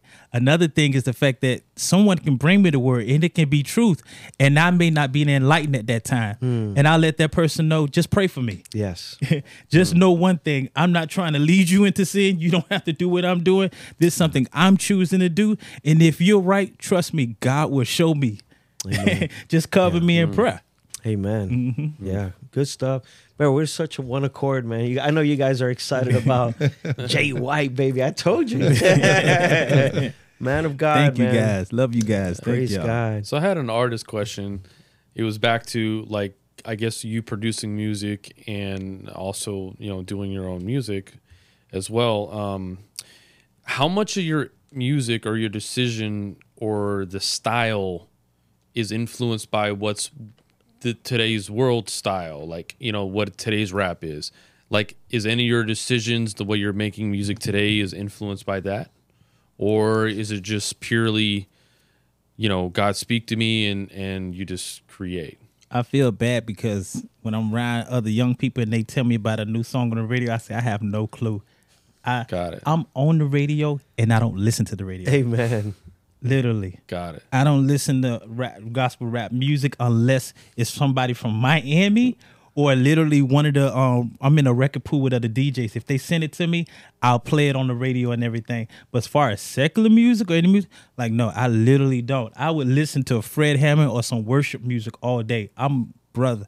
I'm a worshiper. Yeah. Praise I God. love worship Sounds music. sounds familiar. Sounds familiar. I love worship music. Like literally, it- people like, but you make dance music and Uh-huh, you like, but I listen to worship music when I'm alone. When I'm in my car, I listen to. I, there's a new me. group that I'm listening to called Red Band now, and then they're they're a Mm. gospel group and they play like live instruments.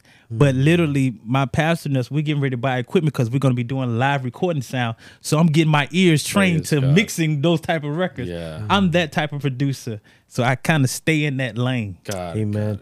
What's your number one song, man? That that got the most views, hit that you like, that you minister all the time to. Where you Bible at? Where's my Bible? Oh, Yeah, oh, oh, where you okay, Bible at? That okay. still get played in uh, Okay, uh, okay. a song I did with King Ace called "Party." Okay. People okay. still request that that that that song in this. How does the hook go? Where your Bible at? Um, I love putting you on the spot. I didn't say that. uh, where can they get your music, man? you can go on Spotify and type in J White Okay. J dash dot White. Okay. Yeah. Okay. Yeah. And I'm on Apple, iTunes, uh, on Instagram. I'm J White for life. Okay. Yeah. Okay. Man, and if you didn't want to li- listen to any of the music I produce, uh, you can look up King David, you can look up King Age, you can look up Nack Daniels, uh, Ammo. I've produced for, uh, we did over 100 artists, Wow, definitely. praise God. We did over 100 artists here in South Florida. Uh, recording, mixing, mastering. Hmm. Um, I have two shows now on the radio now on, on Hot 105.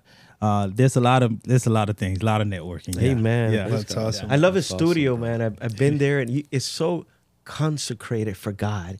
It's not just a room; you feel the presence. We of God always there. end in Bible study after we get You through know? recording. we start praying. We pray before we start. It, it ain't no, hey, jump out. No, it's take off your shoes, and we're gonna do some rap music. You know? Uh, I have Yeah. a I have a question from the Take off your beginning shoes, yeah. yeah, yeah. from the beginning of the conversation. Like I remember you guys were talking about the the industry itself, and you mentioned that you know people from church they don't like to put money into it. yeah. Now, there's there's a business side of what we do. Uh, you know, as artists, you know, when you produce something, you you want to either make it popular or let people you know hear about it or sell it or whatever. But in that side of business, from the church is always judged like like negatively. Like like if you do something for God and you make money with it, it's like, oh, you should give all that money away. Like, like That's crazy. isn't Yeah, it? yeah, yeah. not it like that? Like it's always judged like like oh, you know, you you sold uh, a million books and now you're a millionaire. You should give it away. Why don't you tell Bill Gates to give away everything he has? You Right. know, but but we're judged by that. Now, from that perspective, how is the business of producing art for God? The business side? Yeah, the business side we of it. setting prices and yeah, all no, those well, different things. well, how's the business side of it? Because we were talking about, hey, people don't want to spend money. So how do you make money with with with your art that Mm-hmm. is for God? I think the first thing any artist would do is first build value in the individual. I think a lot of artists are not making any money because the people don't see them as valuable.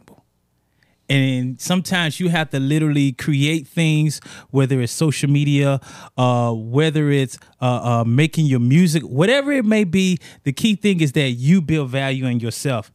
That in my life has caused people to look at me and say, you know what, I shouldn't do this for free for you. The what you gave me is more than what I expected. And it made them feel like, you know what, I've had millions of times people say, That's all you charge? Mm, yep. it started making me think I need to probably up my price some yeah. more. But what has happened is in their uh, perception of me, they've decided that he is worth something. Yes. Yeah. Yes. And I think a lot of artists are not doing that. They're not working on themselves to where they're building their relationship with God. They're not allowing people to see that growth in them in their spiritual walk, uh, in their craft. Some of them, I, when I see them perform, I could tell you ain't been practicing. I could tell by the way you holding the mic. I could tell by you, you're missing your lyrics and you expect somebody to get. Uh-huh. Just think about everything that you're sowing, yeah. you're reaping yeah. When you start looking at it like that perspective, you start putting things in order, I feel that things start changing hmm. because now you're literally working on the very thing. You're working on the goose that lays the golden egg. Yeah. Yeah. Hmm. Yeah. So for me personally, that has that's something I, I I have a school called Hitmakers of School. We launched it last year. We had 27 kids, hmm. and we worked with them on Thursdays and Fridays. We would bring them in and make beats and everything. But one thing I I kind of balance with them is saying, hey, there's some spiritual things I want to teach you. I want to make you sure you understand what praise and worship is. Why? Because as a gospel artist, when you go into the places, you want to be able to allow God to work through you. That if the atmosphere is wrong, you have the ability to make a shift. To change it. Yeah. Praise God. yeah. Yeah. Yeah. And I think when you everything is mindset, that's why Jesus said repent. He kept saying to the word repent, Yeah. repent, repent. He was trying to get the people to change the way they're thinking. Why would he say that? Because what God has created is the fact that how you think, you attract certain things in your life. And I realized when I shifted, when I transformed the way I was thinking about rap and gospel music, and I used to say, I used to always say, ain't no churches that pay gospel rappers. Hmm. Ain't no church. And I kept running into situations where churches wouldn't pay. When I mm-hmm. literally started changing my Yes. speech, Yes. It was as if something weird was happening. People were like, "That's all you charge?" Yeah. And I just started confessing. There are churches that will pay me. Yeah. There are churches. There are gospel artists that will pay me. And this is how much I want to pay, get paid. The Lord was like, write the vision and make it plain. if That's gospel artists come to my studio, they would see the certain vision boards that I would have. Yeah. Like everything I've accomplished. I want to be a. When I wanted to get on the radio, I used to act as if I was on the radio. Here you go. Mm. A year later, a guy named MJ Smith from WM found me and he was like, You sound like you ought to be on the radio. He didn't even know I was at home in my room mm. practicing for a whole year, acting like I was on the radio. You guys know what Billy Graham was God. doing before he preached to Who? the nation? He was preaching to the cows. Seriously. Practicing. Yeah. I believe you. Yeah. He was I preaching you. to the cows. And then God used him for the nation. So Mm-hmm. I, I told all these young kids, man, oh, I, want to be a pastor. How many uh, sermons have you written already? Bro, you just gotta, you gotta do it, man. Mm-hmm. You gotta do it. Practice it. Yeah. So That- the that's true Bible faith. also says, "So as a man thinketh, Thinketh, so he is." It says, "With the tongue we praise our Lord and Father. With that same tongue we curse men Is- that was made in God's image." So a lot of times we curse what God has blessed Hmm. because we we're speaking those things into existence. You know, we have to. Like you said, speak life. Don't Mm-hmm. speak death. And look, it's just opening up, man. Because I believe that it always happens first in the spiritual and then it manifests in the physical. Yeah. Jesus said, Ask and believe. That's it. and it's it's a principle. Uh, If you just start applying principles in your life, it's like laws that can't change. It's like uh, uh, how you say gravity. You jump off. I don't care if you speak in tongues. You jump off that cliff, it's going down because it's a law. Yeah. Yeah. So why don't you just take the principles of God's word and apply it to your business? Come on. and watch things change. That's it. That's it. Literally. That's it. Start writing the vision and make it plain. it. To other people, it may seem crazy, but the only reason it seems crazy because their faith is not where you at. That's it. Mm-hmm. And I don't Yeah. need you to believe what I believe. Mm-hmm. So this podcast, I mean, there's people that probably have prepped years or months to get the podcast. Mm-hmm. Took us 10 days. It's- We've had a thought, and the thought came to pass, and all the the, the, the stuff started coming in from Amazon. Throop, We set it up, and here we are. And uh, I think we have like 400 uh, subscribers and over, uh, I think it's a quarter million views already, 250, over 250,000 in a couple of months. And it's God. You mm-hmm. know, we believed it, we put it into practice, and now we're seeing it flourish, man. God is good. I think that that that it's like as men, that package deal where God has a will for each one of us.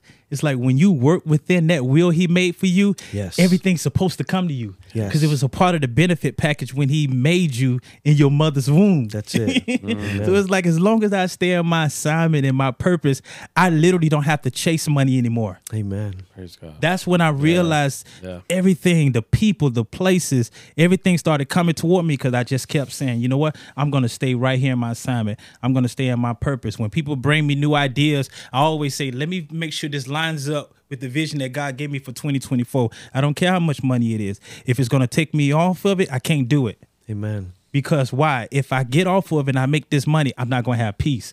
I'm not finna sacrifice my peace. If I Amen. stay in his will, man, I got peace of mind. Amen. And you mm. first seek the kingdom of God. You guys don't know, but God had us praying for like over a year in the mm. upper room, Yeah. closing ourselves up two, three, four hours. That's all we did. Turn off the lights and seek the presence of God. So it's not like we woke, oh, okay, 10, 10 days just for the podcast. No, God was already cultivating in us, in our hearts, putting this vision. Hmm. We didn't know what was going to happen. We knew something was going to happen because we'll mm-hmm. feel God's presence come down. We didn't know the trials and tribulations that were going to come. That we didn't know it, all these things were going to happen, but we were seeking the kingdom of God and his righteousness, and now we get to see the fruit of his labor for his glory. I love that scripture because that scripture shows two parts: seek the kingdom and His righteousness. That A N D N is two things, and it's like when you seek the kingdom of God and then you seek His righteousness. That means knowing your rights. Mm, you know what I mm, mean? It's like when you mm. know your rights. If a police officer pull you over and he says, "Well, you got to do this and that," it's like, wait a minute, I know my rights. it's like when you know your rights in the kingdom Yeah. of God and what comes with being a citizen of God's kingdom, your mind, your attitude starts to change. It's like, you know what? I'm looking at my circumstance differently because I know my rights. Amen. I know my rights. A lot of people they see the story unfolding, they but they they don't know the struggle, man. Right. I mean, as Christians, we struggle silently, man. And I think that podcasts like this, man, when we talk about the struggles, when we talk about the depression, the what you're going through now, the divorce, and and I know for me, I've, I've all my life I've always struggled in something, but God is allowing me now uh, in the last two years to uh, I don't know, not not it's not that my struggles never went away they're they're always going to be there but he's allowed me to have a peace right now you know? And he's blessing me in every way physically emotionally spiritually you mm-hmm. know 51 Amen. people oh, you like you- you're in your 30s bro? I feel like i'm in my 50s but you know he's just blessing me in every way man. So if you're not in a trial that means you're coming out of a trial. And if you're mm-hmm. coming out of the trial get ready because you're going to go in that trial. Mm-hmm. But in all of that we have to understand and know that god is sovereignly in control. He will not allow you to go through something you cannot handle man. Yes. and if he's putting you in that trial and i think you mentioned it early it's because we need to learn why are we in this trial. God what are you burning away from us? Because every time we go through a trial he's burning away all the dead works mm-hmm. man. How we mm-hmm. started with him how the vision and everything that that you know we started aligned with him but now we start veering away because of all these good ideas and and you know it can be financial whatever it is self pride greed. And now god allows us to go through these trials to burn all those things away to what? To realign. Said i pray a lot god align my mind with the mind of jesus Amen. yeah brother Yeah. Let this mind be in you that that was also in Christ Jesus. amen I think a lot of our trials are doing one of, one of the things is character building. yes big time character and it gives you a whole new perspective going through a divorce uh losing a lot of money and getting it back and losing it again it's like it does a shift and it's like you're gonna get you got to get to a point to where you know that okay i have to fully trust god i can't lean on my own understand all the knowledge i know or whatever mm. like no lord you this is this is everything that i have is yours yes my my life, my my family, my business, everything is yours. So whenever I run into a situation, I shouldn't jump to my information. I should jump to say, what did what it. did God word say about this? that's it How do you mm. feel, Lord? I noticed that in my walk, even though God allowed me to have my master's in theology, my doctorate in biblical studies, to build a Bible college from scratch and have students and uh, all my years of studying the word, bro, I feel ignorant. Like, I'm being honest with you. I feel like I have no knowledge. I feel like a baby, bro. All these titles, all these things that I've done, really, it to me, it is rubbish, bro. All I want is a personal relationship with my father, man. Putting all titles aside and putting all credentials to the side. I just want to be a son. That's all I ever wanted. I want to be your son. I want to be able to walk into your kingdom and you say, my, uh, my, my son, you good and faithful servant, man. Well, the Bible describes eternal life as knowing the Father and knowing Jesus, who He sent. yeah. So a lot of people think that eternal life is when you die, but eternal life is right here, right now. That's it. Heaven and, here on earth. and getting to know Him.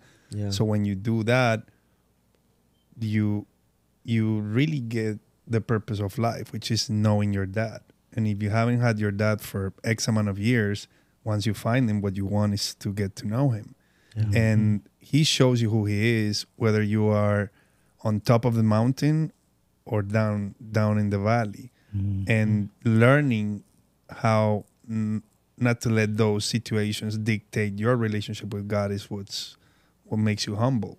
Amen. I guess what I was trying to also say is that when I am being used by him, it's when I have this knowledge. Mm-hmm. When I'm not, in other words, if I'm in the flesh, I'm playing basketball, I have no knowledge. so it's only when I'm walking in his will that these scriptures start coming, these words start coming, his voice, lay hands, cast demons, you know, speak, whatever it is.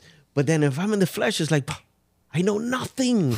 and, and and all of these years of learning, it's just I feel like a child, you know, because you look at a person let's say you know like me 27 years serving god and in the bible and, and serving and i know nothing mm. you know I, I can't explain it it's not like being a professor you're a professor in school. You have all this head knowledge. It's not like that when you're a minister of the gospel. Right. He literally wipes your mind clean because he wants to fill you with new information, right now information yeah. at the moment and it's like the weirdest thing in the world because mm-hmm. you have to have such an intimate relationship with God and you got to trust Him so much that when I open my mouth, God, I know you're going to release the words. Like when people tell me, man, that was an awesome sermon, I'm like, I don't even remember what I said. you prophesied over me. You, I don't, I don't remember that. And it's because I'm an empty vessel, man. I consider myself ignorant to everything because he all the knowledge he has it. So I depend on his mind to be aligned with my mind for me to walk and release whatever he wants me to release, man. Amen. Yeah. Amen. So Mike, any final uh, questions for J yeah, White? Yeah, I would say I always like to leave it off to, you know, obviously people have stuck around this long in the podcast and listening may be interested in who you are and and in, in your testimony, who you grow. Up. But now this is the time to kind of minister to them.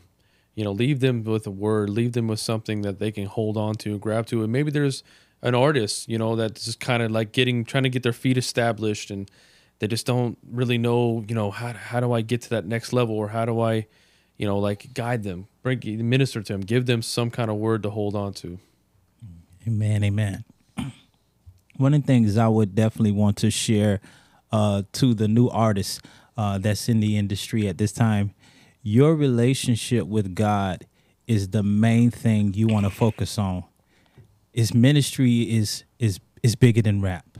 It's bigger than rap because your purpose is not about you, but it's about God's plan for the future. It's about the legacy that you leave. You got to think about the fact that your last breath that you take, what do you want people to remember about what God did in your life? I feel like life is a life to where every day we're writing a book and we're writing pages. And when we leave, it, they're going to read our book.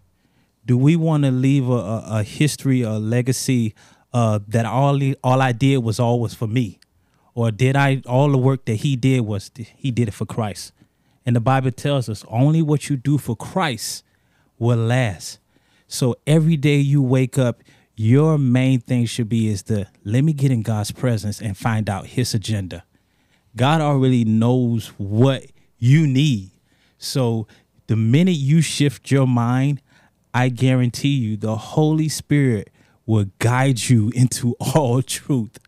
There are so many principles in God's word that oftentimes we overlook or we let our circumstances and, and the, the issues of life make us forget but that's why the Bible says to lean not to your own understanding. It says, in all thy ways, that word A L L, all, in all thy ways, we have to acknowledge him. So that means you're taking your life, your relationship, your, your friendship, your business, you're taking it before God and you're just saying, Lord, what do you want me to do with this? I want to give you the glory. I want to give you the honor. Our life should be a life of the kingdom of God. And I think once we make sure that our hearts and our minds are in the right place, I truly believe that life itself lines up with what God has promised us. A lot of us are living other people's dreams. A lot of us are living mom and dad idea or what they feel or the or the family business, not knowing that your purpose, your identity is in Christ. And sometimes if you if you if you become successful in a particular career that God didn't call you, imagine you climbing a ladder. You going up the ladder, but then when you get to the top of the wall, you realize you're on the wrong wall. That's what's happening to a lot of people in life.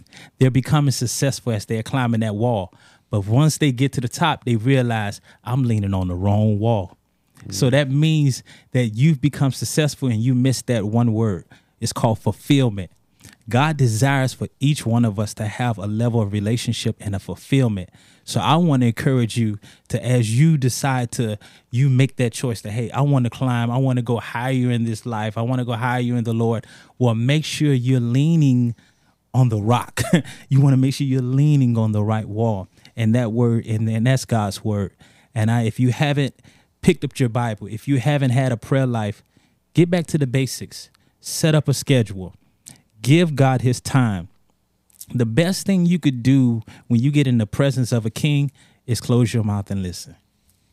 Just think about it. If a man want to talk to a woman, he said, "Hey, I want to get to know her," but he did all the talking. Mm-hmm. Ask yourself, brother, did you really get to know that woman? Mm.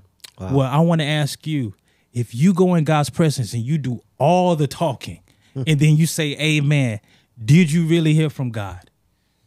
The truth is, you didn't you have to be able to discipline yourself to where you can shut the noise down. And I know that's hard for most rappers because I struggle with that. I used to like listening to loud music all the time, not knowing the closer you go in God, He's going to tell you to turn it off. Yeah. Mm. He's going to tell you, yeah, you needed me to. Some people say, I got saved when I listened to rap. And I say, well, listen, don't, if, if they stop rapping at that church, you're going to leave. Yep. So you need to disconnect that. That's right. You need to get connected to the Father. So if rap brought you in, then you may need to stop listening to it and make sure you pick up that Bible. Amen. Because God wants to talk to you. Yeah. And if you don't position yourself, it's all about positioning. If you don't position yourself, then what's going to happen is that you're going to struggle in this walk. Because it, it's, it's not easy. But what did Jesus say? He said, My yoke is easy. Mm, that's it. Yeah. And so what happens is that you still, me and you go through struggles. But the difference between some of us is the fact that when you put on God's yoke, there is a certain peace in mind that you get to where people are like, you in the fire. And now you're like, yeah, I'm in the fire, but I don't feel the burns. Come on. Mm-hmm. yeah, everybody else losing houses. I'm buying three. That's it. Amen. It's a different mindset when you shift into the kingdom of God. And that's what the Father wants to give us. Remember what Jesus prayed when he, he said, Lord, don't take them out, but leave them here. Why? God wants us to occupy the earth.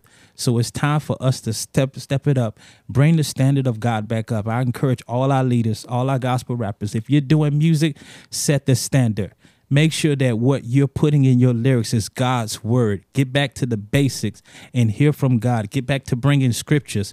Get back to because remember, people are young people are memorizing the lyrics. Yep. They are yes. meditating on your lyrics. And if you're not giving them the word of God, because someone won't pick up their Bible, but they'll pick up your CD or they'll pick up your Spotify. So give them the word of God because we want to really shift the way young people are thinking. So I encourage you to to to to build your relationship with God. Let that be the focus. Everything else will fall in line. Everything Amen. else will fall in line. Amen. Amen. That was J White, man. Unity movement. Unity. You guys really, really, really need to look this man, man of God up, man. Go on the internet, listen to his music, bless him, man. Maybe you have Amen. a child, maybe you're a mom listening or a dad listening and say, man, I, I need to find a niche for my son. Throw him in the water and see if he can swim. Rap music may not be the answer, but you need to start him somewhere. And I'm telling you, man, this young generation, they love this movement. Um, we want to encourage you, man. Like, share, and we also want you to subscribe. Thank you for blessing them, blessing us, man. This is deep in your business. Alvaro Salin Noriega de los Hoyos. I got it right this time, right? Finally. we love you guys.